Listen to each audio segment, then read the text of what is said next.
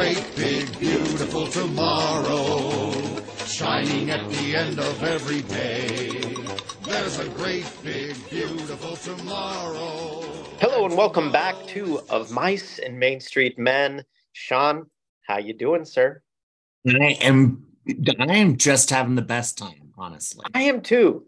Uh, uh, yeah, we're back here with Mr. Matt Vogel. Matt, how are you, sir? I'm doing great, Tristan. How are you? I'm doing well. I just have to say thanks so much for chatting with us because this has been such a great conversation, and I'm so excited for the second half. Um, you're just fascinating, dude. So I really appreciate you making the time. Well, thank you. It's my pleasure. I'm sorry that I, I you know, I'm, I'm trying to infuse it with as much Disney magic as I can, but you know, it's tough when you're talking about, you know, uh, Hey, the Muppets are a very, very important part of the Disneyverse these you're days. right. And I think that now when we're talking about this stuff, we'll definitely be able to dig deeply into that. Oh, I Well- think it's been so fascinating. So, Sean, And and you would sort of you you've sort of alluded to what it's like to you Yeah. know the audition process and and I know you you've got you know infinitely more information about what it's like to to manipulate and to to puppeteer and and all of that stuff.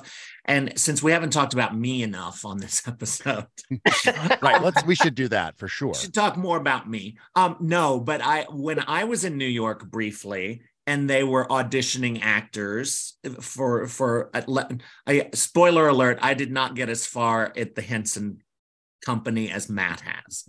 Um, but I did. I and I called you at the time and was like, "Is there? Have you got any pearls of wisdom for me?"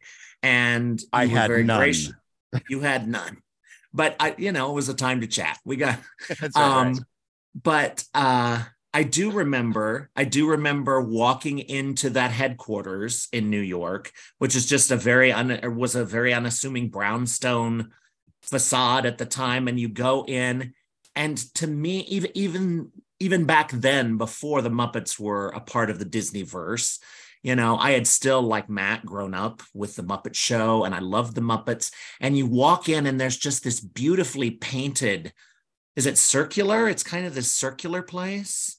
Yeah, you're ta- are you talking about the the? There's two places up on the Upper East Side. There was the mansion, which is I the think it's- I think it was the mansion. It's the thing with maybe. Jim Jim Henson's picture, or is it that, or is it something? It else? seemed like there were like characters painted on the walls and like Statler and Waldorf and maybe Yeah. I've just in, maybe yeah, I've invented that. No, I mean, I think that that is part of what the mansion had in, in the entry. But I went, you know, I and actually we have another close friend who uh I think works uh, well she worked the front desk for a while, Emily Bodkin Scaglione, um, who was a receptionist there and still is, and and all and talks about how great it is to work for Henson. But I went in and I passed the ping pong ball on your on your hand test, right. where you have to like speak and make sure that the syllables are matching your hand. I passed that one, but man, when it came to the flipped image mirror thing, Yeah. I, that that was where I got sent home. But so talk about the history of that, and is that Yeah. You know, and and just just fill us in on what it's like to be a Muppeteer. Okay, strap in. So, so back in the 50s, Jim Henson had a television show in Washington, D.C. And this is my memory of this. Not, I didn't live then, but this is my memory of how this came about. Uh, Jim wanted to be able to see the performance, see what the audience was seeing. So he, first of all, he used the camera frame as the puppet stage. So the bottom of the frame is the puppet stage rather than having, you know, a playboard in a puppet stage that then the camera shoots. You kind of get rid of that middleman and now the camera frame is the playboard essentially is the is the puppet stage. And so he wanted to look at that. He would have a monitor in front of him and uh, this is what this is the same way that we do this to the to this day. Uh, it's maybe a little bit more high tech. There are we have HD, of course. There are wireless monitors and all sorts of other fancy gadgets that we have nowadays. But the basic premise is the same as when Jim Henson started. And so to be a Muppet performer, you're right, Sean. You know, it when you're auditioning or when we're doing a workshop with new people or with uh, uh, Martin P. Robinson, who I mentioned uh, in the previous episode, we, uh, I'm the puppet captain on Sesame Street. He is the assistant puppet captain. Mart- Marty has trained hundreds of puppeteers all over the globe because Sesame Street is an international uh, I mean, there there are versions of Sesame Street in Australia and India and Russia, and they're all over the place, right? So Marty has trained a good number of those puppeteers because there really aren't not that kind of puppetry in these places, and there is a method in which we teach uh, this puppetry. And part of that is, yeah, you take these little eyeballs and you put them on your hand, and that's just kind of a, a starting point. Uh, and then you go through a process of having can somebody work on a monitor? So what that really means is the we look at ourselves in a mirror every day probably right? And we're used to what that looks like. Our image moves with us as we move left and right. When you're looking at an, uh, a monitor image the image on that screen is not a mirror image. It is kind of like what a friend sees when they are looking at you. So if you're trying to interpret that to yourself, left is now right and right is now left. So everything is backwards. And the question oftentimes with people is, well, why don't you just flip the image? You've got all this high tech gadget- gadgetry, just flip it around so it's a mirror. Yes, sure, we could do it that way, but that's not how Jim Henson did it. So that's not how we're doing it. And many of us have trained, you know, years and years and years to do it this way. Plus, if you're on Sesame Street, a lot of times they have the words up on the screen. And so if we put it in a mirror image, that word would be backwards. And it just it just becomes this boulder rolling down a hill of uh, insanity. But to be a Muppet performer, here are all the different things that you have to do. As I said, you know, you're an actor, but there's also this technical side. So first of all, you have a puppet on your hand. That puppet is raised above your head, usually, so you can keep your head out of the shot. Uh, and that puppet has a voice. So you're coming up with a voice if it's a, a one-time character or if it's Kermit the Frog or whoever. They have a voice, a character voice usually, and you're having to maintain that while do an acting performance while you are watching your performance on a monitor and interacting with other people that have puppets above their head who are right near you while you are acting, while you are wow. probably posting your script next to this the monitor on the monitor taping it there so you can read what the next line is or what the next person's line is or what your line is generally speaking muppet performers do not memorize their lines generally speaking because uh, a lot of times on Sesame Street, those scripts change. They change the morning of, they change the while we're shooting it. And so uh, to know things, uh, you know, by heart may hurt you in the long run. Uh, let's see, what else are you doing while you're trying to be a Muppet performer? You're trying to do all of these things and make it not look like you have your hand up in the air, you're doing a character voice, you're acting, you're reading and acting and watching a monitor and being aware of the people that are around you all at the same time. And there are probably about a dozen other things that I didn't mention, but that's the basic nutshell of what it takes to be a Muppet performer. And it, like I said before, it takes years to really get comfortable with that process. You start out as yeah. an assistant and then you move to be a principal performer. While you're a right hand for seven years, I guess. Right? Yeah, yeah, yeah, yeah. yeah. And that time has now kind of shrunk. And certain things have uh, dictated that we need to uh, progress people. Uh, we need to accelerate that process. So on Sesame Street, we have a mentorship program and uh, we find uh, people that are out there in the world. They've either come to us through a friend or through uh, YouTube or however it is uh, or submission process, an audition submission, and then we bring them in for a workshop, kind of like what you did, Sean. And we kind of put them through the paces, and then we will add um, all kinds of technical stuff on top of it, and then all sorts of uh, acting exercises on top of that.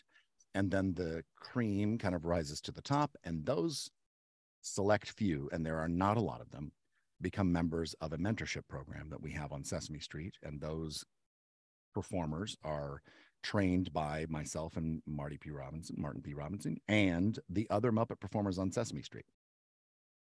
And so now we're trying to deepen the bench of our Muppet performers for the future.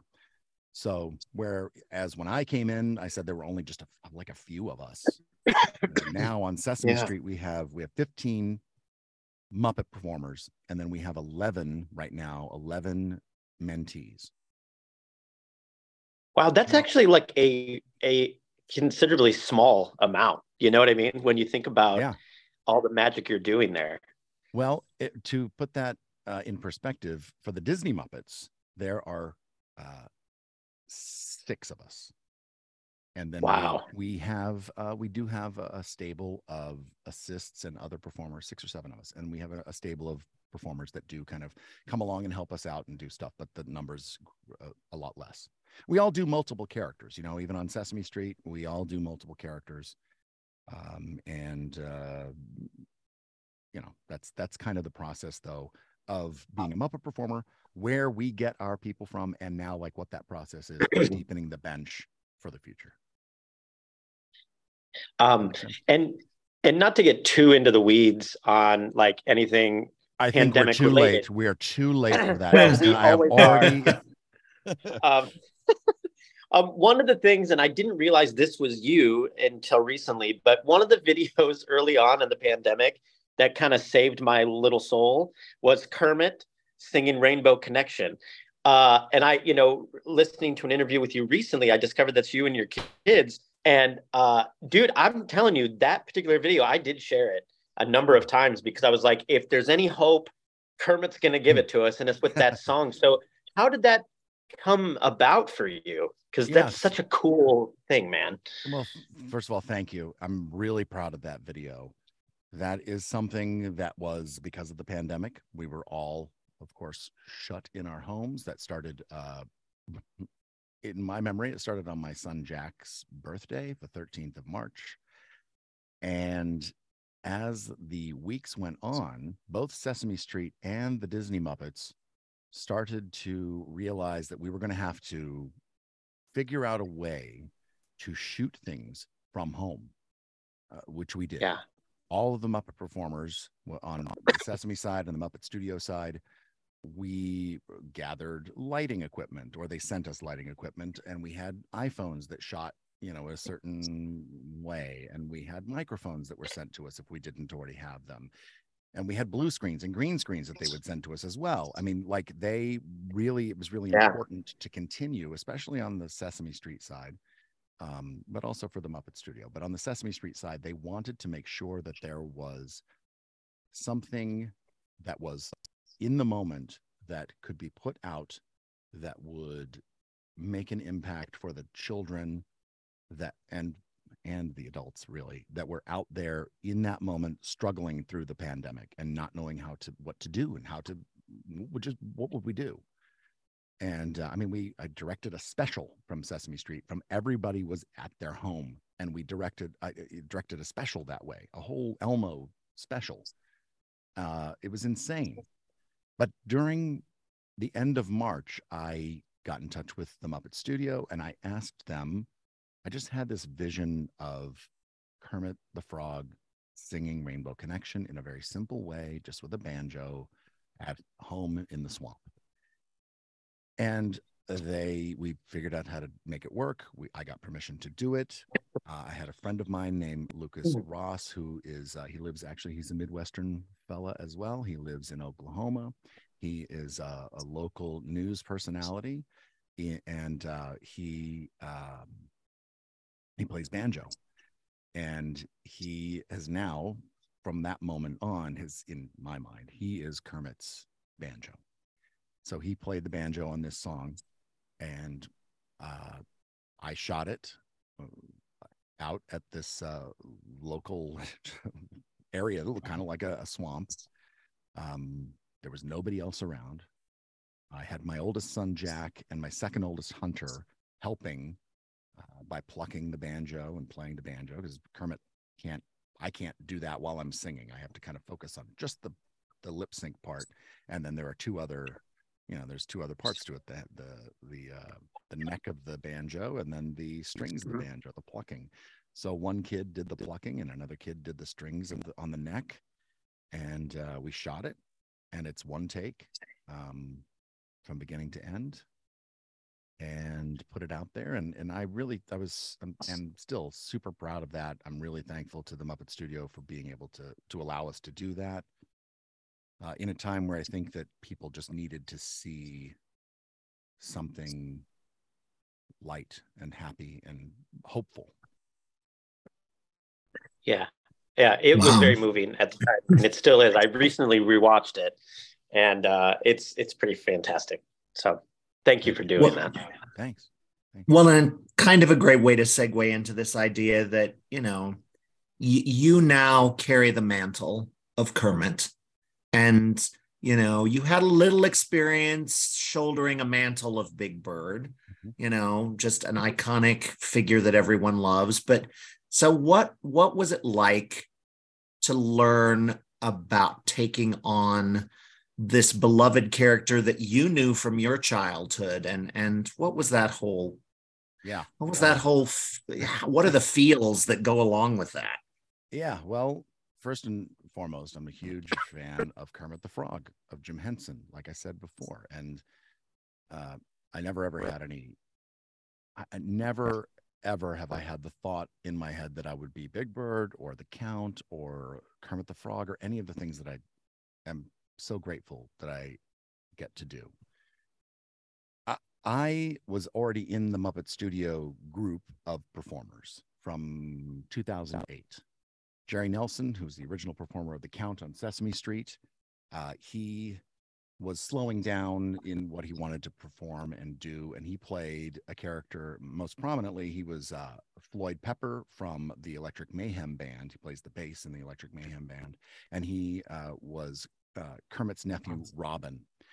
And the Muppet Studio wanted to have those characters available to them, but Jerry just was not in a place where he wanted to continue doing them. And so uh, he kind of, because I was his assist on Sesame Street, and I kind of, I would hold the puppet up, I would hold the count up while he was off camera and delivering the lines live as the count, which is hard to do. To cap, I, I call it catching the lines and like lip syncing to the lines live during a scene.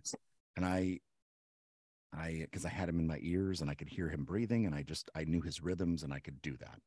So he grandfathered these characters, I guess you could say. He kind of like bestowed, he passed these characters along to me, in particular, Floyd and Robin. And over time, I then acqu- acquired the other characters that Jerry played. Lou Zealand, he blows, throws the boomerang fish and they come back to him. Crazy Harry. Yeah. blow- yeah. Crazy Harry, who likes to blow things up. Uh, Dr. Julius Strangepork, who is one of the pigs in sp- pigs in space, the uh, the the science officer, and a bunch of other characters, Uncle Deadly, and and and a few others, and so I knew all of the Muppet performers. I knew uh, I knew um, all of them, and was had many years of working with them from before that time, and then also from 2008 on, when I was kind of a real member of that troupe.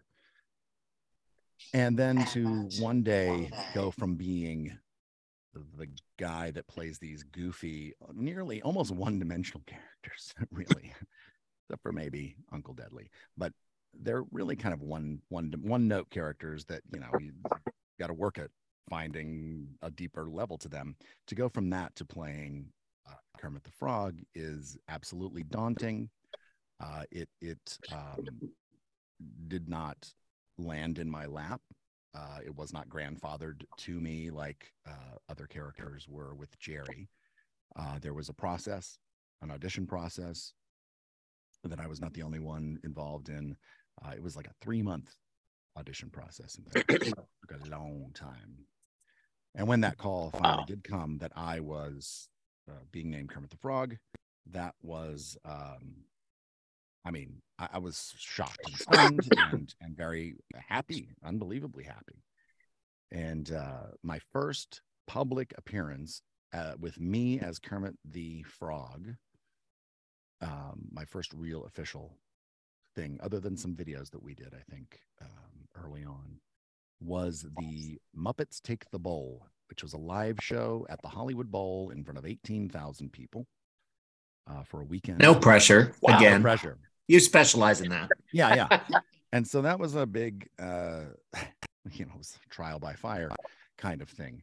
And, um, you know, and, and I've had these amazing opportunities, not only being just a Muppet performer, but being the Muppet performer who plays Kermit the Frog along along the way and through the years. It's been now six years that I've been playing Kermit the Frog. So I've had a lot of really great experiences uh, in my time um, with the Muppet Studio at Disney. And and speaking of which, I know you've got a few like Muppet D- Disney Muppet connection stories for our Disney listeners. Um, Yeah. but but clearly Tristan and I and anyone who listens to this show knows that we are true Haunted Mansion Mm. fans.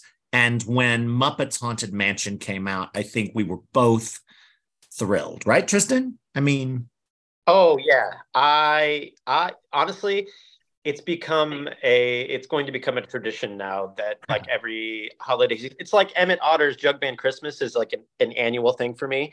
Yeah. Muppets Haunted Mansion now will be an annual thing for me as well. Um, Great. it's so good. I absolutely love it. so Thank you, what was it? you. What was it like working on that project? And That was an unusual project in that mm, like 90 percent of it is done in a virtual in a virtual world. Uh, and and I, I'm actually not really that involved in it. I think Kermit and my characters are kind of in the beginning, and then they're in the big uh, they're in the big ballroom scene where there's a big dance number and uh, with life hereafter i think is the song that we sing and then again in the end is really a, a, a gonzo pepe focused story and from that starting with that special the muppet studio has made a point it's very important to the muppet studio that any projects that come out of the muppet studio and are created for you know disney or you know, disney plus or whatever we create that there is a muppet performer involved. And this has never it's not really happened in the past. We've not really had that opportunity to speak from the perspective of the knowledge that we bring to you know the muppets and the characters and to the stories that these characters can tell.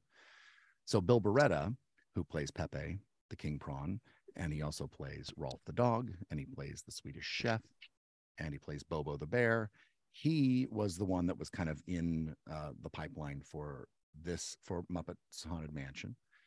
And because of that the story and the characters are very authentic to the Muppets. But the other side of it is uh, the other writers on the show knew the Haunted Mansion like back and forth. And then we had advisors because we had them right there at our fingertips because the Muppet Studio is part of Disney.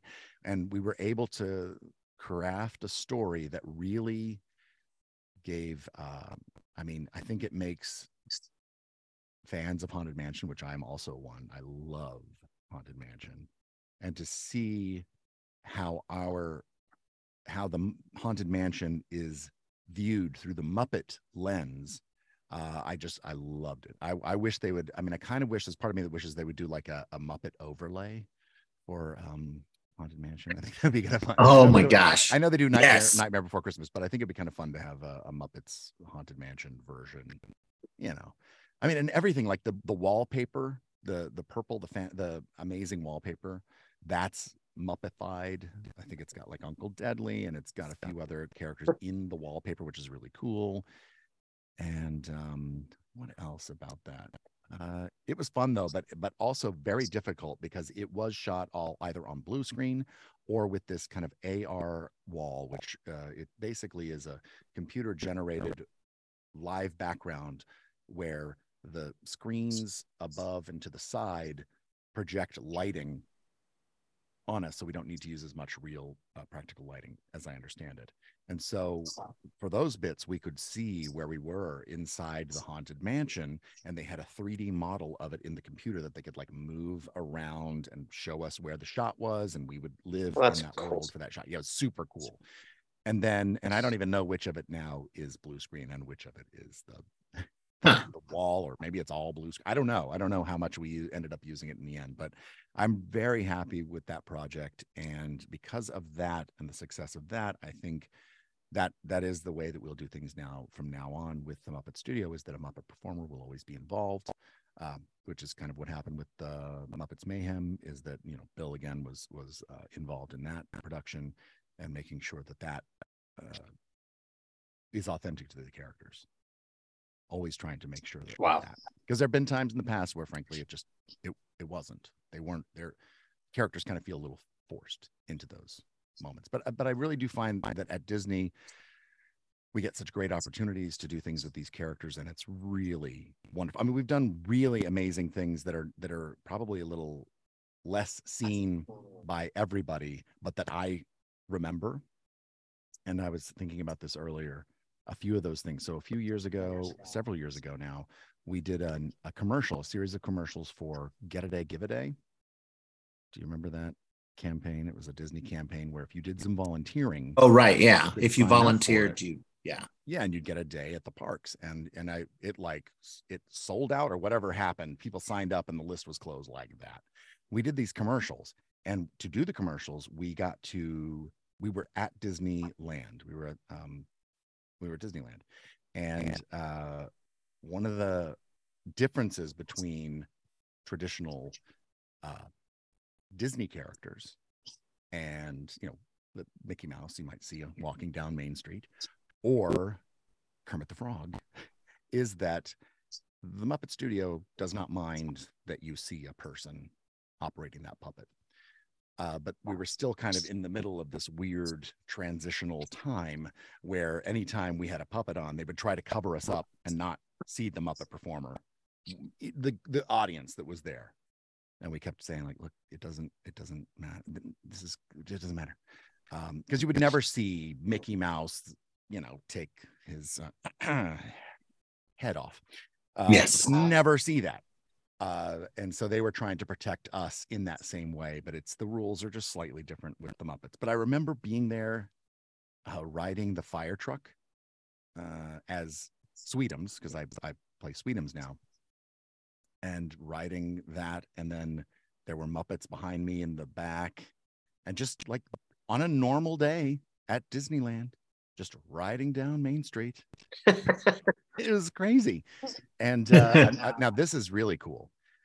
There was a scene in Pirates of the Caribbean, and we got to.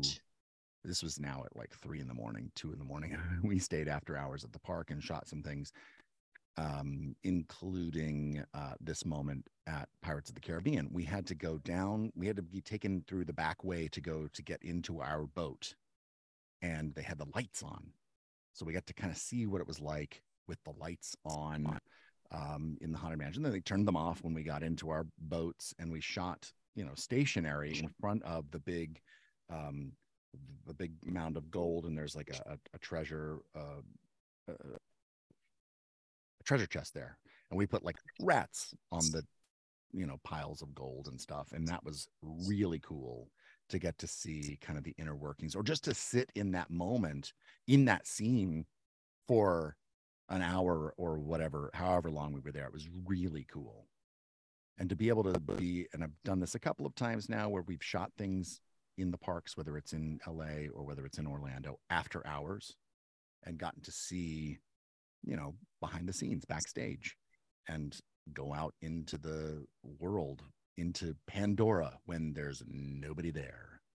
And it's just, it's, uh, it's wild. It's really uh, special time and i really am am so i'm a huge disney fan i love to go to disney and i any chance i get when my family comes to visit me if i'm in la we go to disneyland we, you know if we're if we have the opportunity we've gotten to go to destination d23 you know we've been there and I brought my family to that and just to be able to be in this world of Disney as much as I can. We've gotten to go on a Disney cruise because they asked me to come on the Disney cruise and do a presentation. You know, it's just I've just been so grateful and uh, just really grateful for these opportunities.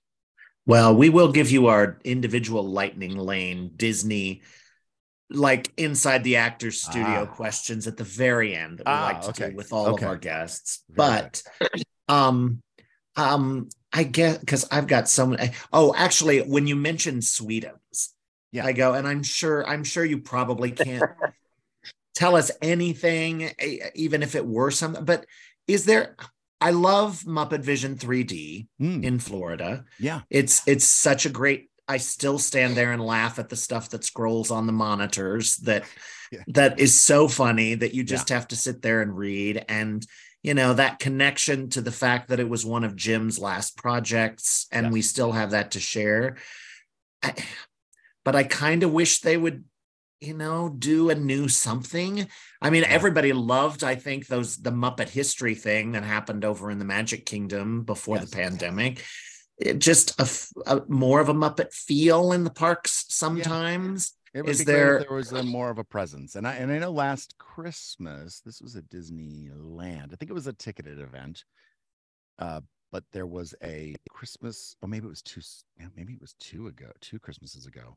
They did a Christmas Carol coach, and it was Muppets in the double decker bus that goes around Main Street. But it was after, and there was like a I don't know if it was a parade or what exactly it was because we weren't there. We just kind of recorded our voices and it was part of the show. And then there were other uh, Disney cast members that would perform the puppets that have been trained to perform these characters. Uh, and that was something that was really cool.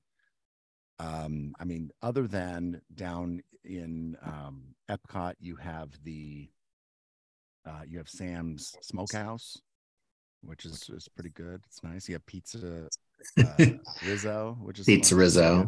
But I, you know what? I agree with you, Sean. I love the Muppet 3D movie, and I did see it recently. We were there, and I saw it with a pretty full house, and it killed. Like it, all the jokes hit. Everybody loved all of the jokes, and it really made me so happy to see to see these people enjoying these characters and i agree. I wish that they were there was more of a presence and i think we're working on that.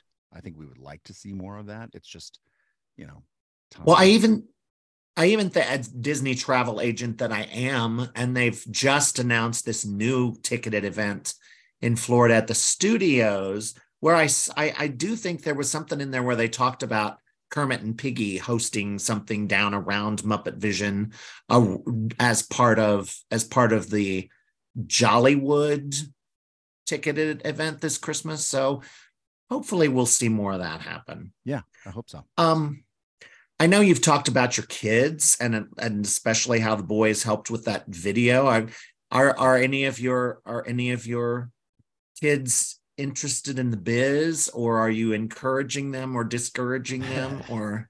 I'm not discouraging any of them. Uh, for a while my oldest jack was uh, wanted to be a puppeteer and he had uh, we had a pretty nice puppet that we got him from a friend of ours.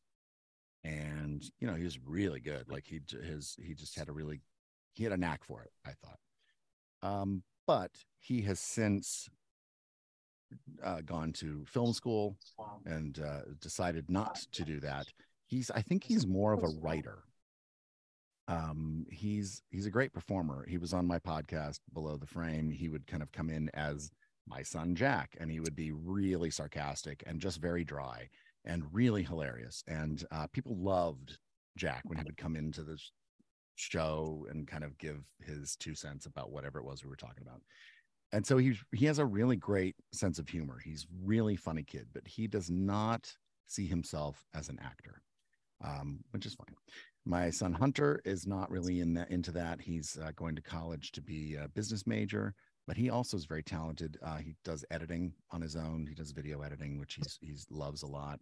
My daughter lila she's she for a while was going to be an actor but then she uh, has ended up going to college to be a psycho- psychologist uh, or it, she's studying psychology And then we got Keaton, who just loves video games, and he's 15. So there you go. And then Flynn, who's 10, and he is really into baseball, super into baseball. they all have a little bit of a theatrical flair to them, but um, and they can definitely be dramatic. But Well, they they do have you and Kelly as parents, and that's right. That's right. you went to a conservatory for Pete's sake. That's so- right. Yeah. Um, Um, you mentioned your podcast. Um, sorry, Sean, I didn't mean to cut you off. What is your? No, no, no. Talk about the Um, podcast. I do because I did notice because I've been kind of going back and listening to a few. I listened to the Tartaglia one, Mm. and um, I'm kind of curious if you're going to bring that back because I did notice that it kind of like stopped last spring and then didn't Yeah. pick up again. But it's fascinating. You have some really great interviews on there. Well, thank you. Thanks. Uh, it was something that I decided to do during the pandemic because I was like, I miss my friends. How can I connect with them? And then, and then I thought, oh, maybe I'll do, uh, maybe I'll bring back. We had done for a while at Sesame Street for about three or four seasons, maybe it was three seasons, I think. Some Facebook live shows called Below the Frame, and it would be during our lunch at Sesame Street. We would do a live you know, instead of eating our lunch, we would eh, we would take a half an hour to eat our lunch, and then the second half hour was below the frame, and we would do uh, we would go into the Muppet Lounge, which is where the Muppet performers kind of sit and lounge before or during the day when they're not on set, and we would do this little we would do a podcast, and it was or a, a vodcast, a live video cast, and and some of that I thought, well, maybe it would work if we talked about what Muppet performers do in a podcast form. And my friend Stephanie D'Abruzzo was like, I don't know if that's going to work because, you know, it's such a visual medium that you're talking about. So then I decided I'm, I'm going to do it. I'm going to, I'm going to make them talk about themselves. And I'm going to make, I'm going to hear their stories. We'll just, we'll just take one performer and we will hear their story. And then we'll throw some goofy commercials in it about like arm rods or uh, monitors or uh, things that double stick tape things that people need when you're a muppet performer. And the the other part of it was that i after jerry nelson who was very dear to me a mentor of mine after he passed away his wife jan had given me a digital folder of Uh, just a bunch of things that stories that Jerry had written of when he was young and as he was growing up and when he met Jim Henson and all these little stories. And I was like, oh man, I wish we had Jerry to read those. But we didn't. So, in lieu of that, I asked Muppet performers that knew Jerry to give a little memory about Jerry and then to read one of Jerry's stories. And that became like one of the big moments in the show as well. And I realized as I was doing this that what this, what we were creating unintentionally uh, was this oral history of these Muppet performers, or if you know Jim Lewis, the writer, the writer of the Muppets, or you know Kirk Thatcher, one of the directors and writers, and and it became this. It's almost to me now, without seeming pretentious, it is like a it's a historical document, really, of these performers. And I did 36 of them, and I would love to bring them back. Um, the problem is I'm just so busy now. And we, you know, once we stopped that, and you know, I because I do, I, I know you guys don't edit. I, Saves a lot of time. You should recommend. oh, I it. know, I know, I know, and maybe if I if I had the courage to do that, I'm just I I uh, am a, a perfectionist, and I um, you know, I I would just go in and I would edit usually myself just to make sure that I didn't sound like a buffoon. And then uh, you know, I would edit it and then I had to put those I had to put those commercials together and I had to put you know like it was just a lot. It's a lot of work and it was very difficult to do. It and it has been very difficult to do, impossible in fact, since the end of the like as I was nearing the end of the second season because it just I was working so much and doing both Sesame and Muppet stuff and then my own stuff, whatever I, that might be. And it's just been impossible to do since then. So maybe one day I'll be able to figure out like another, it would be like another um iteration of it in some way. It might be a podcast and maybe it would be, but it maybe the subject or somehow it would be slightly different. Like maybe it's a roundtable of several Muppet performers Mhm. and they're talking about something. You know, I don't know, but I don't know yet. But thank you, Tristan. I appreciate you bringing that up, and and I'm really proud of that. Um, I'm proud of and thankful to all my fellow Muppet performers, my friends and buddies who came on and talked about their lives. Because uh, each of the stories are very different. That's so cool. Yeah, and for those that haven't listened to it, you should look it up. It's called Beyond the Frame.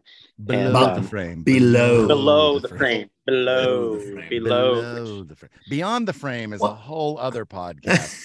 I, That is. That's a very It's- different one, Matt. But yeah, Yeah, it's below the so frame is, trippy. uh, it's super fun, man. Um, Thanks. it's great. So I, I highly recommend if you're like into the Muppets and stuff, go check it out because there's some really cool interviews on there.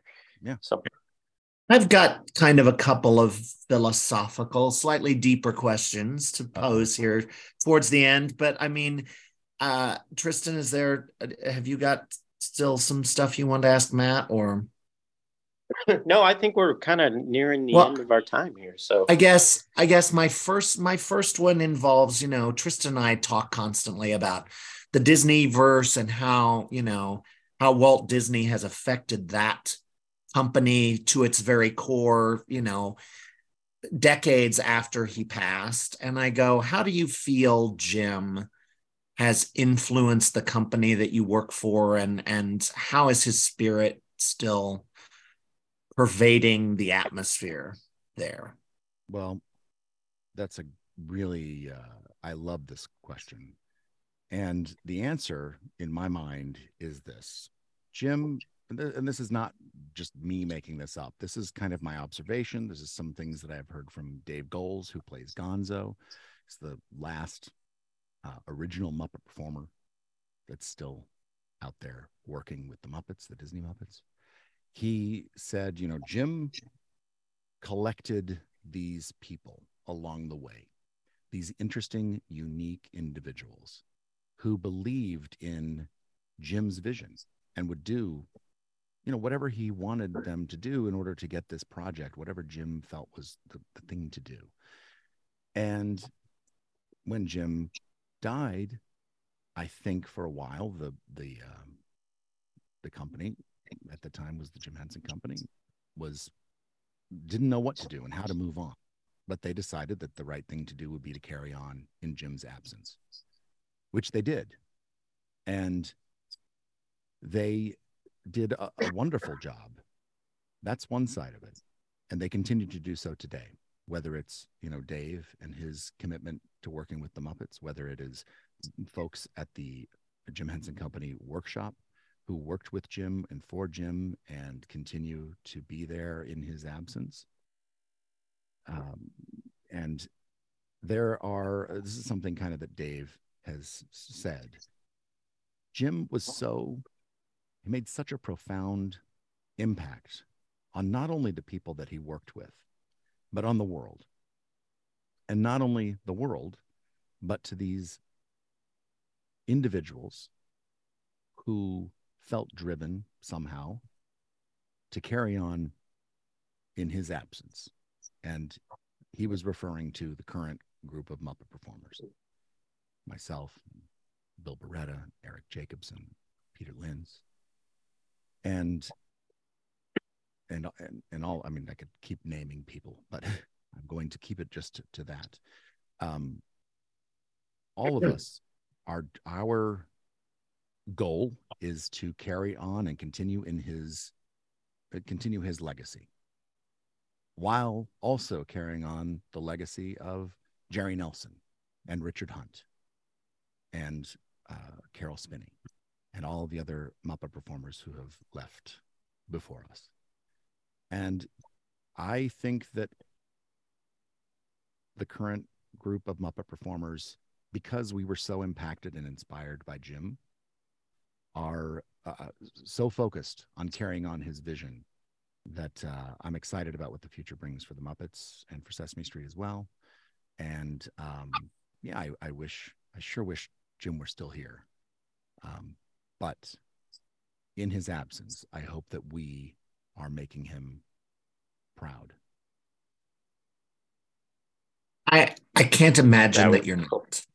I mean, you do amazing work and and this has been great. I have one more one more question before we get to your more lighthearted individual lightning answers to Disney questions. Um, and I guess that because when I first had emailed you about uh, being a guest on this show, you were actually in the process of visiting our alma mater and delivering a commencement address to become Dr. Vogel.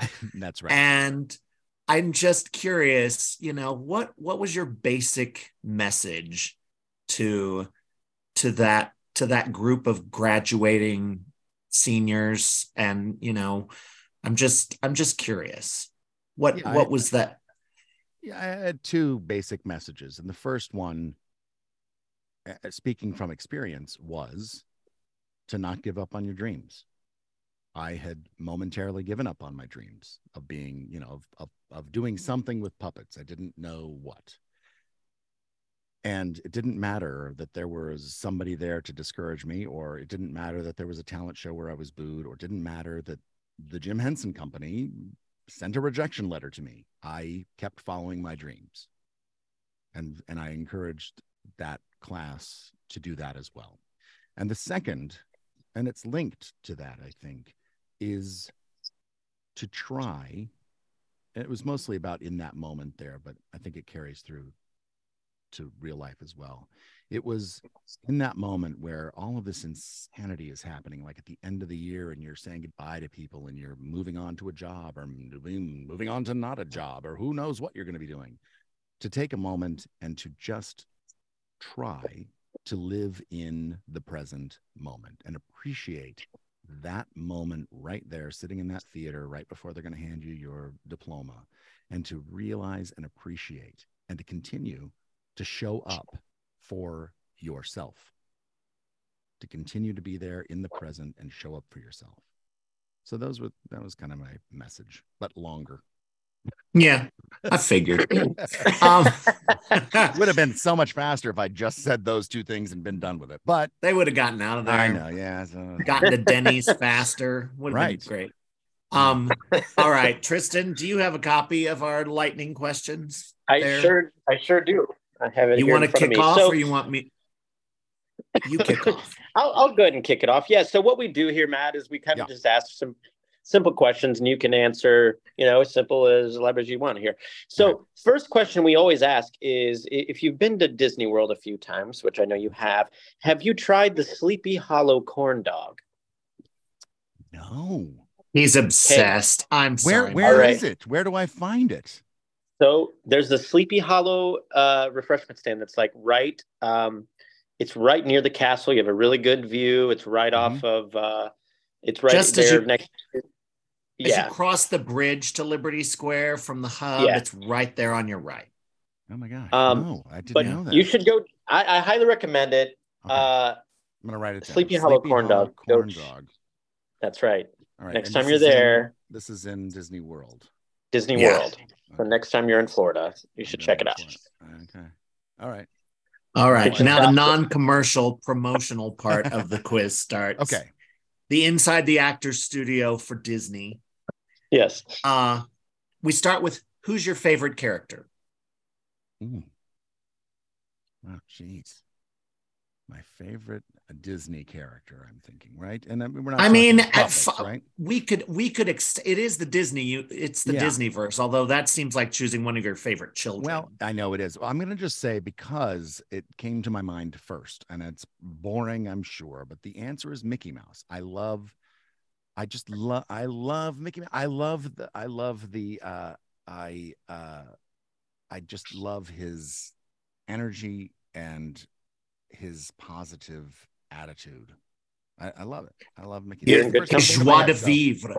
Yeah, yeah, yeah. Joie de vivre. Well, and honestly, Tristan and I have the same answer. So Yeah. Oh, okay, all right, absolutely. good, okay, good. yeah, So yeah. How can you not All right, love so- Mickey? I know, right? That's what I'm Yeah. saying. I dead inside. yeah.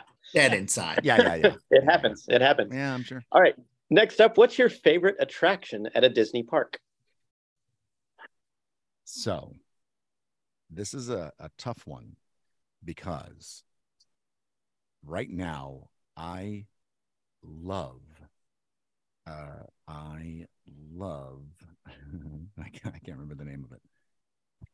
but I'm going to We'll help you. up with it. It was it's uh, Rise of the Resistance. I love Rise of the Resistance. I feel like that is such an innovative and immersive experience, and all the Disney rides are are are immersive in a way that is just unmatched by anyone. But for some reason, right now, I'm feeling that Rise of the Resistance is like that's like a perfect ride. You get every there is so many parts of it. There's so much. It's so detailed. I love every single second of it. But I am a huge fan, and this it, it still fits, and you'll see why. I'm a fan of the dark rides. I'm a fan of uh, I'm a fan of Haunted Mansion. I love Pirates of the Caribbean. I I'm just a huge fan of those classic rides. I love them. I love the animatronics. I think that's what it is. I'm a huge fan of like great moments with Mr. Lincoln. You know, I love going in there, sitting Don't watching the don't film. get Tristan started on the carousel of progress. I love the carousel of progress. I love it. Tristan, Thank do you, not it Matt. Do you love Thank it? you. Am I? Oh, I love it John, so you much, don't Matt. like it? I, I do like it. it. I appreciate its place in history, and it certainly gives me something to tease Tristan about. Yes. I mean, there is a weird leap from like 1960s to 2000. it's a weird leap, and I don't know how they've lived that long, but it's okay. All right. Uh, the next question, which I think is probably fairly easy for you, Mickey or Donald? Oh, Mickey, easy. Yeah. Great. Donald's hilarious. Yeah. Don't, uh, and and uh, you know, but that's fine. But I'm I'm a Mickey guy. All right. Yeah, absolutely. What's your uh, favorite animated film? My favorite That's tough. animated That's film. tough. That is super tough because there were so many to choose from. And I'm but I'm gonna say I'm gonna say Mary Poppins because there is animation in it.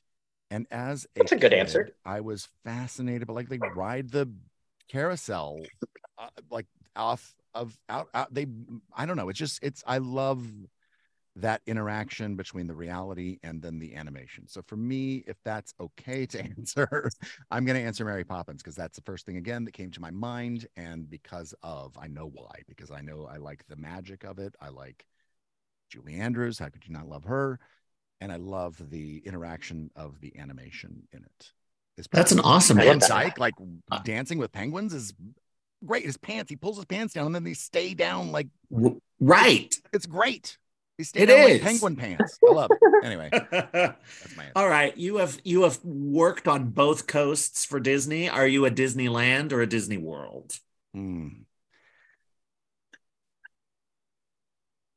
Yeah, I've thought about this before. They're both so unique, really. I mean, even though there are parts of them that are like Disneyland to me, eh, without uh, uh, this is not meant to be disrespectful, is very quaint.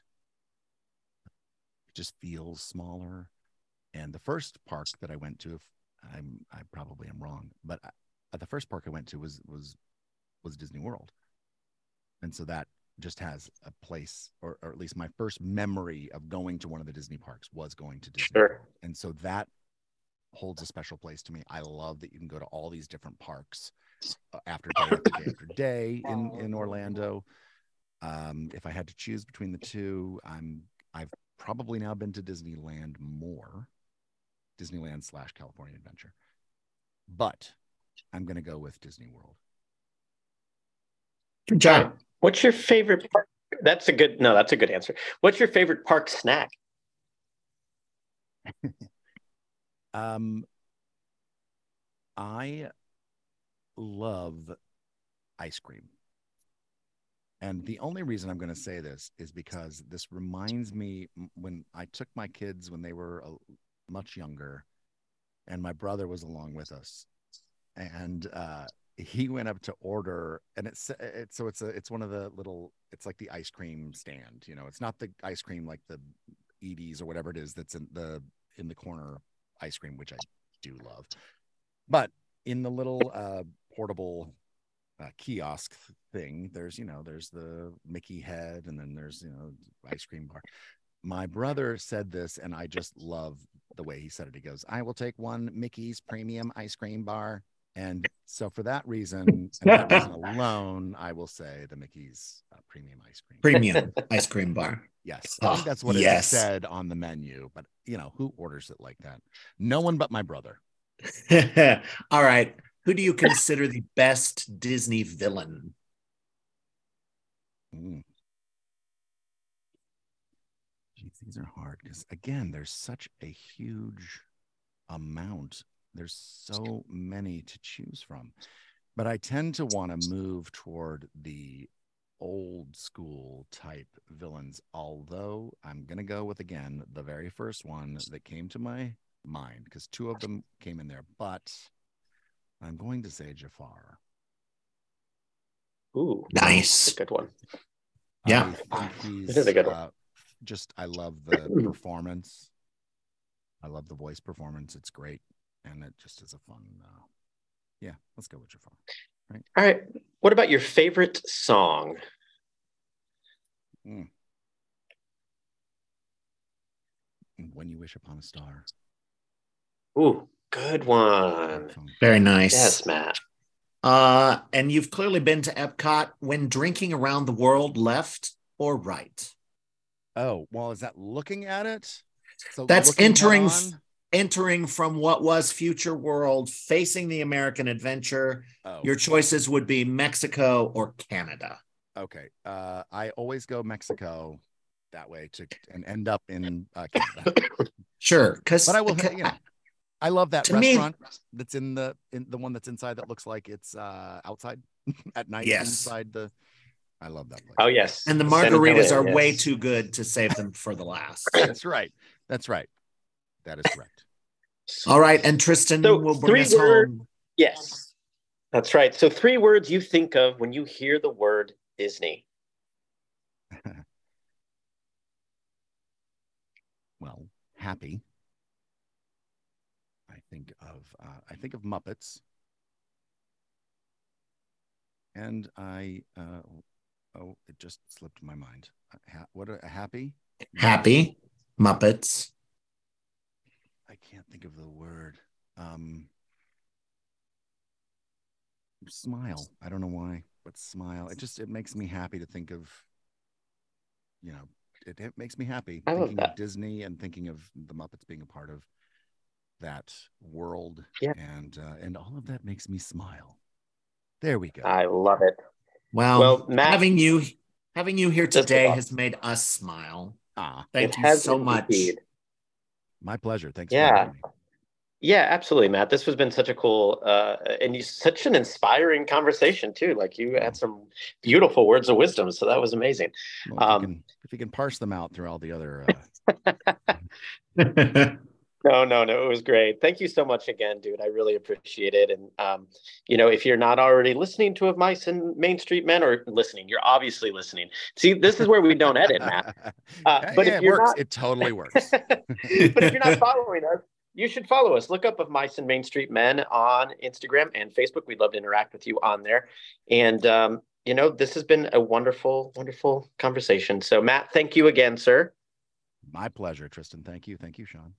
Thank and you. Sean, it's always a pleasure to talk with you, my friend. And uh, we will see you real, real soon. Soon.